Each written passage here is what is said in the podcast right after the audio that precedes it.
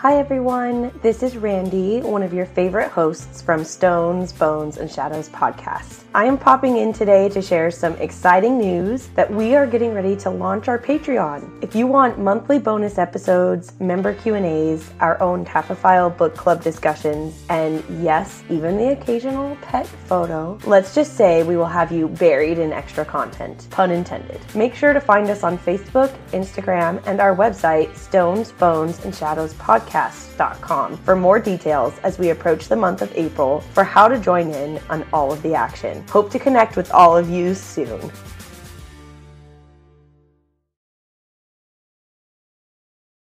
One of the biggest Old West legends in Arizona was a desperado called by the nickname El Peludo, the hairy one, and the tall tales about him are as large and as far fetched as any outlaw tale out there. Old timers back in the day claimed that he had killed 50 men and had 30 notches carved on the butt of his revolver. He escaped capture and even jail more than once and ran stolen horses across the border for years before his betrayal, capture, and eventual execution. What lies beneath? Agustin Chacon, hombre muy bravo. This is Stones, Bones, and Shadows.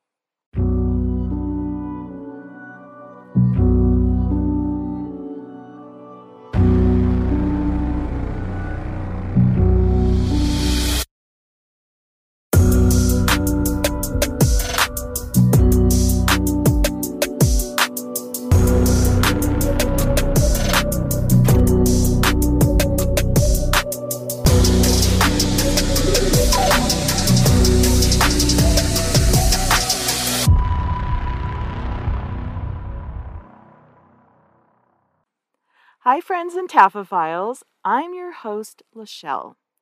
I'm joined today by my best guy, Brad, to tell you a story from our neck of the woods. Well, not so much the woods, it's kind of more like the desert. Our neck of the desert doesn't have the same ring to it. I guess not. our part of the world, our part of America, the American West. Yes, the areas we both grew up in. We grew up hearing his name, this actually took place in the town that my family hails from, called Solomonville. Exactly. And his grave is just miles from there and where I grew up, there in the Gila Valley in Arizona. And a while ago in the past, over 120 years ago. Back when the West was a wild and dangerous place. He's buried in the San Jose Cemetery in Graham County, mm. Arizona. As you walk into the cemetery, you go through the entrance of tall rock walls with a wooden sign arching over both sides and painted in white stenciled letters San Jose Cemetery. You enter through a chain link gate. It is a simple place with cactus, mesquite trees, and dirt. The kind of graves you see here are simple headstones or white crosses, and some graves piled with rocks to mark their spot. There's also an amazing view of Mount Graham, which rises a mile into the sky above the valley below, with the Gila Mountain Range on the other side of the valley. Such a gorgeous view. Augustin's grave is a simple rectangular gray granite stone that says Agustin Chacon, 1861 to 1902. So he died at the age of 41. The grave itself is covered by rocks and his stone also was much newer than 1902, and it was placed later by friends and family. His epitaph reads He lived without fear, he faced death without fear. Hombre muy bravo. Which in Spanish means not. He was a very brave dude? Nope, that's not what it means. It means he was a very bad dude seriously oh. bad dude. Agustin Chacon began life in Sonora, Mexico, where he was born during their civil war. Not much is known about his childhood, but as a young man, it is said that he was a peace officer in the little town of Tigre in Sonora, and also worked as a vaquero, or cowboy, who liked to steal horses and cattle and run them across the border to sell. Chacon was one of the last of the hard riding desperados who rode the outlaw trail in the closing days of the 19th century. He was a resident of Sonora, Mexico, but did much of his mischief in Arizona, leading his gangs on forays of pillage and plunder. Each time, they'd hightail it back to Sonora, where he lived in a well defended fortress like ranch. To his admirers, Chacon was more of a Robin Hood than a border bandit. Old timers claim Chacon had 30 notches carved in the butt of a six shooter. I doubt if anyone ever carved 30 notches in a six gun. There's really not room in the butt of a six shooter. Besides, that's pulp fiction stuff. It was in 1888 or 1889 that he first came further into the U.S. at Morenci, Arizona. He was said to have a thick shock of black hair and a fierce black mustache, and sometimes he wore a beard and he also had a mat of black hair that covered his chest. They said, like a rug, and these distinctions earned him the sobriquet of peludo. Yeah, peludo means in Spanish hairy or the hairy one. yeah, not like the name Harry or Harold. No, he was just like a really hairy guy. I mean, can you imagine like a rug? A rug. a rug of hair across his chest. He was also said to have been quite a tall, lean man with broad shoulders. He was powerfully built, and he had a very dark complexion. He was a favorite of the young senoritas, it is said, and he seemed to have one in every village on both sides of the border. Women were always eager to please him, and he had other admirers too.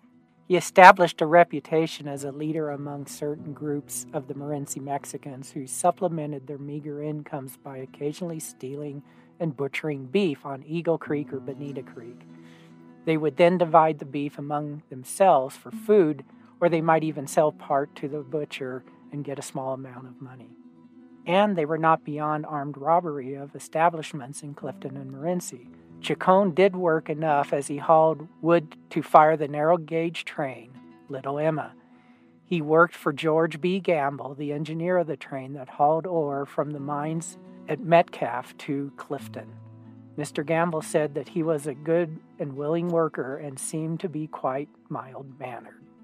One night in Morenci, shortly after midnight on December 18, 1895, Chacon and two other men, with the last names of Luna and Morales, climbed through the back windows of Mrs. McCormick's store with the intent of robbing it. They held up the store manager, Paul Decker, who attempted to wrest both a gun and a knife away from the robbers. But he was stunned by a vicious blow to the head by Chacon. He was then forced to the store safe and ordered to open the safe or die. But even with a knife held close to his body and a gun pointed at him, he refused to open the safe and then attempted to flee. This almost cost him his life because, in the desperate struggle which ensued, he received, quote, two stabs and five cuts, the last stab being a vicious one which sank the six inch dirk into his side completely to the hilt. Even then, with the knife still in his side and a heroic effort, Becker broke away from his assailants and staggered into Pablo Salcido's saloon. There at Salcido's saloon, he found Graham County Deputy Sheriff Alex Davis. Sheriff Davis removed the knife from Decker's side, and there was little else they could do that night about apprehending the unholy trio. The next morning, an investigation began and revealed a trail of blood starting at the McCormick store and leading up an extremely steep hill. Following the bloody trail, the deputy sheriff found that they led directly to the home of Santiago Contreras. As he approached the house in the company of three little curious Mexican boys, Chacon, Morales, and Luna were seen fleeing the home, running in a southwesterly direction up a hill. Davis later testified that he was first fired upon by Pilar Luna. This began what proved to be the town of Morenci's most memorable gun battle. Officer Davis returned fire and was joined quickly in the fray by Morenci's Justice of the Peace, Albert Brewer, who was about a hundred yards to the rear at the time Chacon and his henchmen fled the Contreras home. Historian Ryder Ridgway puts it this way quote, Davis soon emptied his six shooter at the bandit triumvirate as they fought their way up the mountainside. Reloading, he continued to fire and in this round was successful in wounding Chacon. About this time, however, Chacon and his compadres had gotten over a bunch of rocks, so Davis started down the hill where he encountered Pablo Salcido, prominent Morenci merchant and brother to the Salcido who operated the saloon. Come, said Salcido. let's catch these fellows. No, answered Davis, let's get some guns and go around the hill. One of them is either killed or wounded. Davis continued down the hill to obtain guns and was later successful, along with other men, in flanking the embattled trio, while Salcido made his way up the mountain to his doom, a bullet striking him in the forehead. When the smoke of battle cleared, according to official testimony given by Brewer, quote, there must have been 300 shots fired, unquote. Salcido, Luna, and Morales were all dead on the mountainside. One bullet had hit Chacon in the arm and a slight wound on his hairy chest. Well, I just have to say here that the rug of hair, if that was all the truth, maybe the bullet was cushioned or didn't penetrate that well because of all of that hair. that worked out pretty good for El Peludo. exactly. A large number of Morenci townsmen participated in the blazing battle in which over 300 shots were fired. Lawman caught up with him before he reached the border, and he was brought to Solomonville, the county seat, to stand trial for murder. The trial began on April 30th, 1896, and was completed on May 28th. Owen T. Rouse was the presiding judge, and William Barnes and Wiley Jones represented the territory of Arizona, while John McCullum, William Lovell, and R.D. Patterson acted as attorneys for the defendant. Deputy Davis, Brewer, Becker, Dr. Davis, Rigio, Cheverria, Faustonian, Candelaria, and Mrs. Salcido all presented damaging evidence for the territory. Those testifying for the defense, besides Chacon, were Walter Bell, Alice Pratt, who had a room in the saloon in Morenci, Concepcion Castro, and Paz Villalobos. The defense made every effort to prove that Chacon was gravely injured at the time Salcido fell, and it was Pilar Luna who fired the fatal blast. Despite their efforts to do so, Chacon was found guilty and sentenced on June 2nd by the judge to hang on July 24th. It looked like the end of the line for one of Arizona's most notorious outlaws. But Chacon had an ace up his sleeve. He spent several weeks before his execution plotting an escape. Because remember, the poor Mexicans living in the nearby mining camp saw the handsome outlaw as a Robin Hood, mm-hmm. and they were ready and willing to help him escape. Oh boy. A pretty young senorita inserted a hacksaw blade in the spine of a family Bible and smuggled it into Chacon's cell. Isn't that typical? That's just how it always happens. I read that among his cellmates was a mariachi band consisting of a violin, guitar, and concertina. Of course, because every jail needs a good mariachi band. Each night, while Chacon saw through the bars, the band let forth some loud, lusty corridos to drown out the noise. On the night he was to make his break, Chacon's pretty companion batted her long eyelashes and lured the night jailer out for a walk in the moonlight.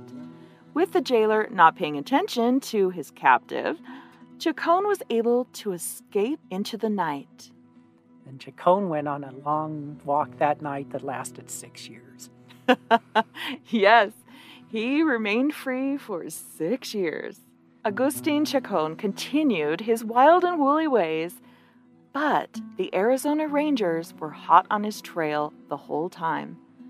Finally, Ranger Captain Burt Mossman, posing as an outlaw, tried to talk the bandit into accompanying him on a horse stealing caper at Colonel William C. Greene's ranch in the San Rafael Valley, along with Burt Alvord and Billy Stiles, who were both outlaws that had fled to Mexico, then turned state's evidence against Peludo and other outlaws.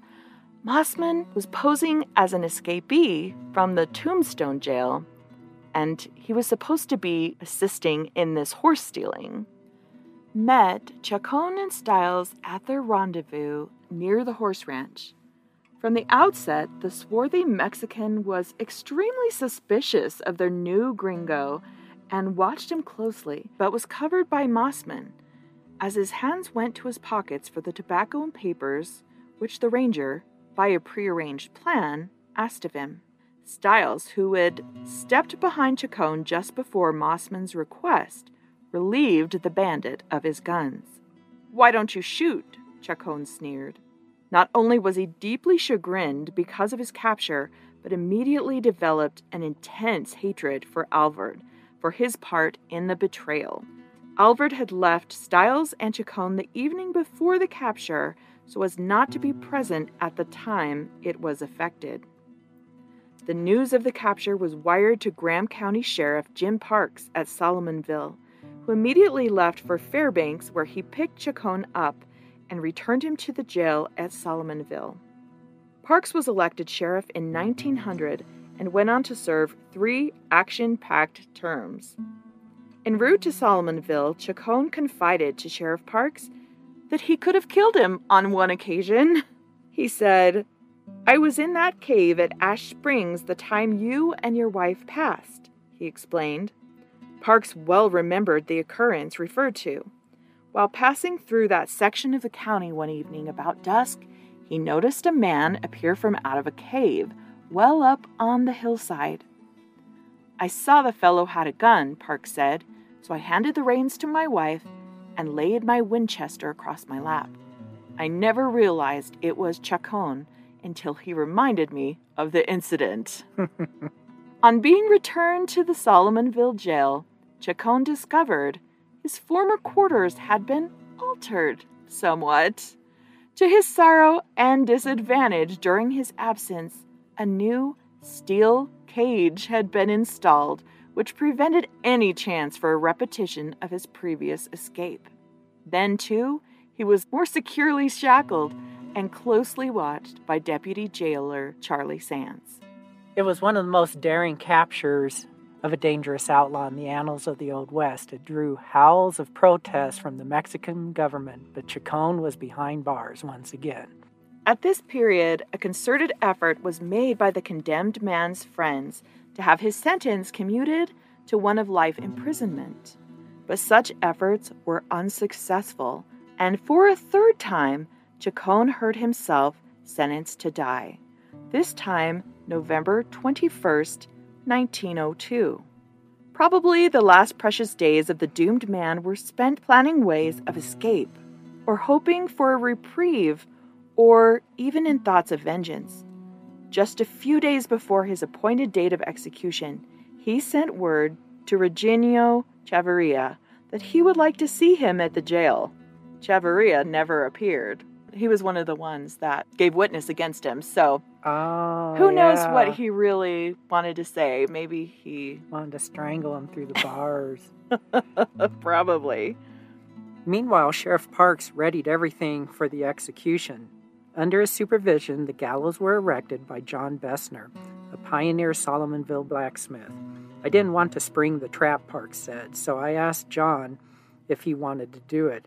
His deputy and prominent saloonman said, Nothing doing. if he tried to get away, Epley said, I would damn sure shoot him, but I don't want to spring no trap. Chacon awoke early the morn of the Black Friday set for the execution. There was much to be done. First, he ordered a hearty breakfast, which he seemed to enjoy eating. Then he sent for his friends, Sisto Molino and Jesus Bustos whom he instructed concerning the disposal of his body. Next followed the first of two long talks with Father Detremont, the Catholic priest serving the Solomonville area. Most likely, even at this late date, Chacon was still hoping for a miracle of a reprieve. Only a few days previous, Manuel Mascarenas, the Mexican consul at Nogales, had visited Solomonville to investigate his case afterwards wiring the results of investigation to the Mexican ambassador in Washington. Perhaps Theodore Roosevelt would intervene in his behalf. and two, Attorney McCullum, appointed by the court to defend him, never ceased to work tirelessly in his behalf. On that very day, he was in Tucson attempting to obtain a writ of habeas corpus from Judge Davis to stop the hanging. For that matter, lots of things could have happened, but they didn't. After a hearty noonday meal and a last five minute conversation with Father Detremont, the death march commenced.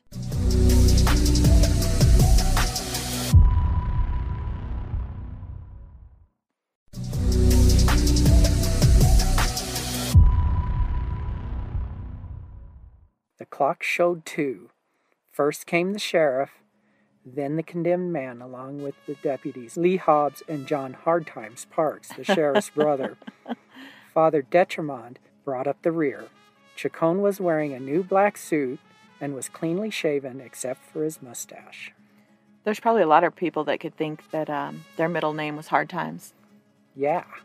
With a sure step, he mounted the scaffolds and calmly surveyed the approximately 50 spectators who crowded the tiny courtyard. Many more were roosting in the surrounding trees, hmm. morbidly waiting to view the death drop. Wow. By the scaffold rested a crude coffin which Chacon eyed with disdain. the air was chilly, but the Arizona sun was shining brightly.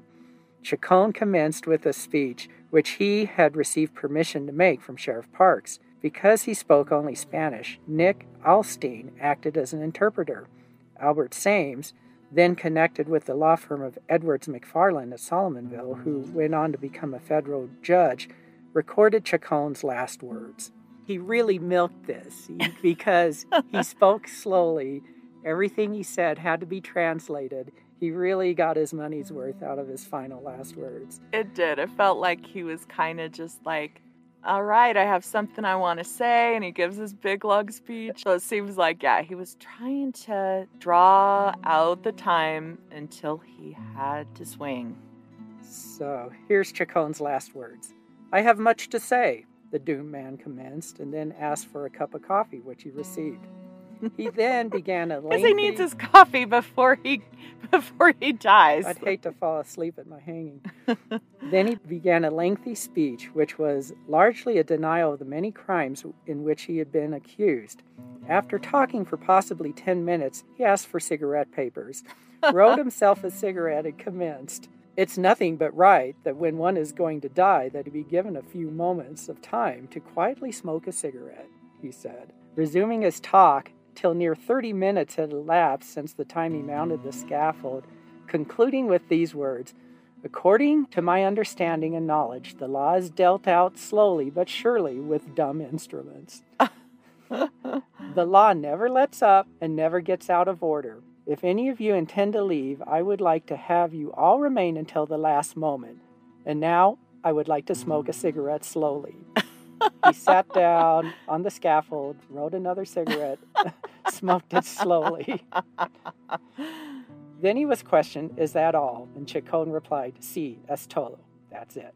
Then his friends were able to shake hands with him. While meeting his friends, he requested that he be permitted to live until three o'clock, but broke off his leave taking on being informed that his leave taking time was now up. It's too late now, he told a party waiting to bid him goodbye. Time to hang. He then proceeded to take off his shoes and helped officers secure his bonds. It was then he asked Sheriff Parks if he was ready and called out a last goodbye as he plunged through the trap. Moments later came the sickening thud. A murmur arose from the crowd as they shuddered with the rope. Not a muscle seemed to twitch in the black clad frame as it swayed gently at the end of the rope. Within 16 minutes, Chacon was pronounced dead by Doctors Warner and Platt of Safford, and Sheriff Parks cut the body down. Now, this is perhaps where the story should end. Outlaw caught and hung. Case closed. But he was so notorious, and word spread as legends often do, that the swarthy hombre lived on, that he was saved from death by his friend Molino, who forced whiskey down his throat, rubbed his limbs to start circulation, and covered his body with blankets. Soon, reports became rampant that Chacon had been seen in El Paso, Texas, in Mexico, and in numerous other places. There was even a song that quickly became popular among the Mexican populace, and in it tells of how Peludo lived on and that it was Pilar Luna that was responsible for Salcido's death. His friends, Bustos and Molino, have been dead for a long, long time, but before their passing, the duo would often chuckle about the many false stories and legends that enveloped their friend Peludo. Both men, for instance, flatly denied attempting to resuscitate him. Catarina, Molino's wife, when asked if Chacon truly died on the gallows, answered, I turned back the sheet and looked at him. He was dead, all right. My friend Anito Butarreras stayed all night with me. None of us went to bed. During the night, Sisto told, candles were burned by the dead Peludo, as in next to the dead Peludo. and next morning, his remains were taken to the San Jose Cemetery for internment. Molino remembered, not many of us were there, Jesus Bustos, Jesus Aros, myself, and a few others. Jim Parks had this to say about Chacon and his supposed resurrection.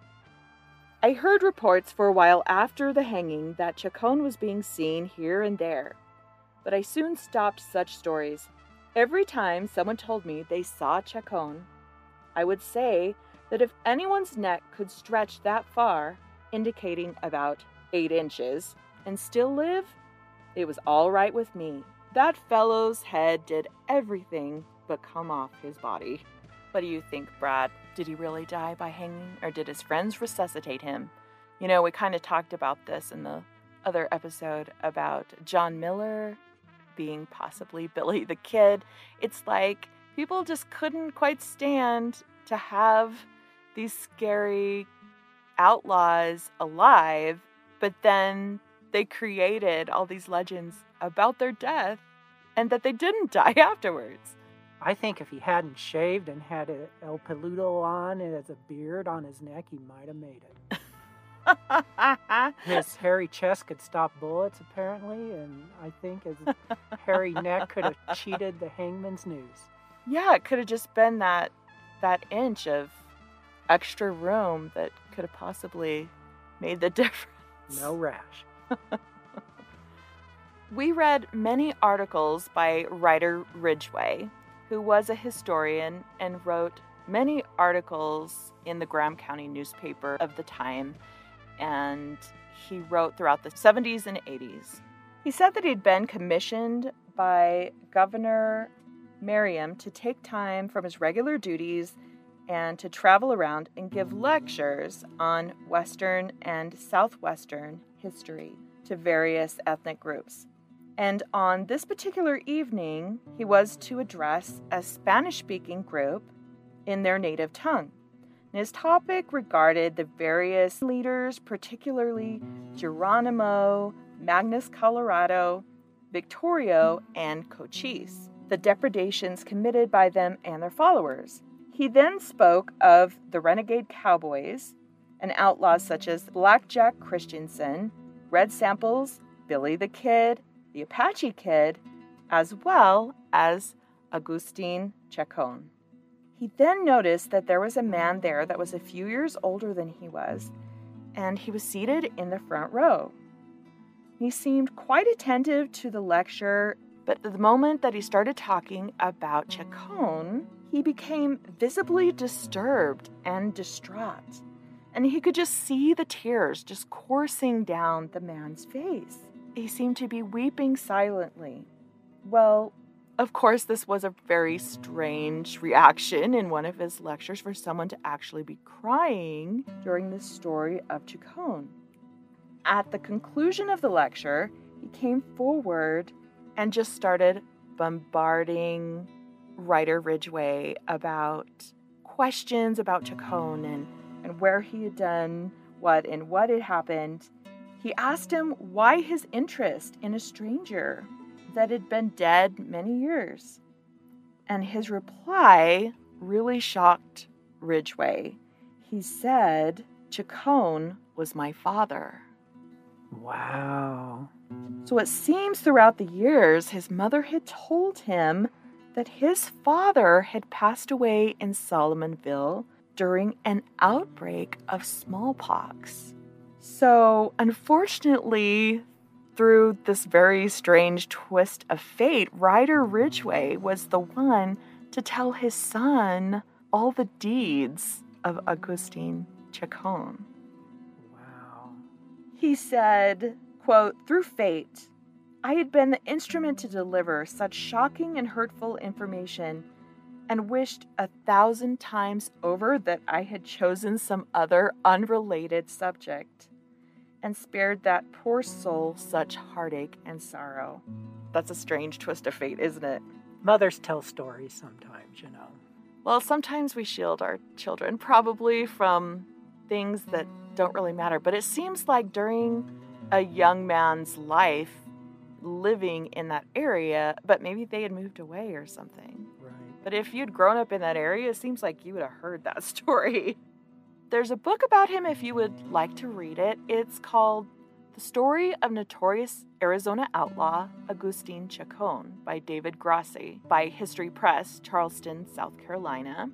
According to the Arizona based reference librarian David Grassi, who has plumbed period records and journals, practically all of what has been passed down over the past century on Chacon is that it may all be too good or bad to be true.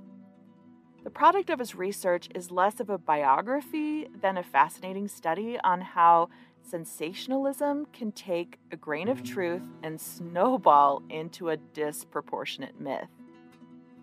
Despite testimony and evidence that left more than just a shadow of doubt, and details of how Chacon managed to dig his way out of a jail cell in Solomonville on the eve of his execution.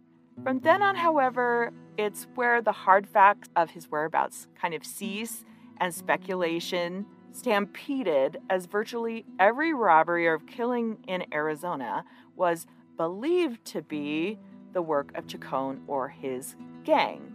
As he sifts through all these accounts, the author notes the repeated use of the disclaimer believed to be right because that's just all part of legend and rumor. And he says that adding to the absent Chacon's sinister public image were long-standing cross-border prejudices toward Mexicans, into which his depredations, real or not, were shoehorned. By 1902, such attitudes had elevated the fugitive into a notorious serial killer who would have to pay the ultimate penalty. Just before hanging, when Chacon requested and was granted a half hour to make his final statement, at his appointed time, his last words, as we said, were time to hang, thanks to his jailers. Not content with that bland farewell, the Bisbee Daily Review attributed to him the more defiant, I consider this to be the greatest day of my life. And we hear this also a lot in the early 1900s, right? Of Right. the press didn't really like what the truth was, so they just added a few things. Let's see, I think we call this fake news. Yeah, so much has changed. So much has changed. So, Grassi deconstructs the legend that has been repeated in history publications ever since with, you know, their sloppy editing, occasionally trips up what is an essentially an intriguing read that reveals how a minor felon was hoisted to criminal heights.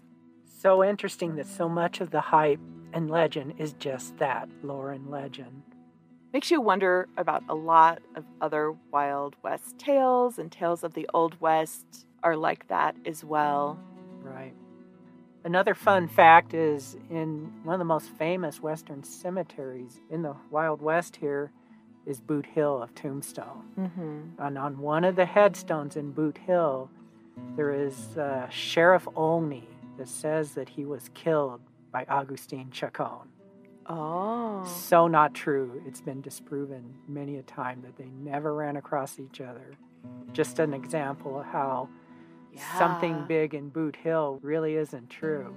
Yeah, part of the legend, the lore. I mean, it was much bigger than he really was. And more than likely, he probably didn't kill any of these people. And he may not have even killed Salcido. Pablo Salcido. Yeah, it's really likely a one in three chance he didn't even kill Salcido. But so many times the law likes to grab who they have to mete out their punishment. Convenient targeting. But he also did commit the crime of the robbery. So he at least should have got that. And they did all shoot at the sheriff. So there should have been something there. I don't know it, what the attempted murder. I don't know what you would get. And the final proof is that he had 30 notches in his six shooter. Uh, yeah, did he or did he not? I believe he did. You said you did. You believed he didn't. Has to be true. It has to be true if they say so in a book. But I thought it was a really interesting story. I thought it was kind of fun to dig into another one of these Old West bandits and outlaws. People really love these Wild West stories, and the reason why so many previous authors have written as supposed to be or you know recorded to have been or you have to use like that kind of language because there isn't a whole lot of true hard facts that you can go back to records and check. So it's it's pretty difficult. So and i think most of a story is a lot of lore And if there's not enough legend to this story, on your way to the San Jose Cemetery, just before you get there, there is a standing statue of Bigfoot. oh yeah And so, if you need a little more legend, take in the statue of Bigfoot. Little, exactly Little local charm.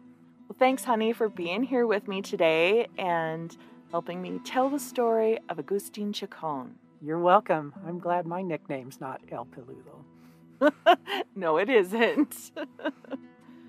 so many of our Wild West tales are accounts of men and women that were told and retold, and with each telling, they got bigger and bigger. There was just the beginning of news. Towns and even Arizona was a territory, it wasn't even a state until 1912. But we sure have had a lot of fascinating tales that keep the world interested in the old days of the Wild West. Was he a bandit or a robber? Yes, we know that. We know he shot at the sheriff and his posse that day, and men were killed on both sides. But was he the serial killer of legend? Did he have a six shooter full of marks of all the men that he had killed? Probably not. And is he buried in San Jose Cemetery? I don't know. The answer is what lies beneath. This was Stones, Bones, and Shadows.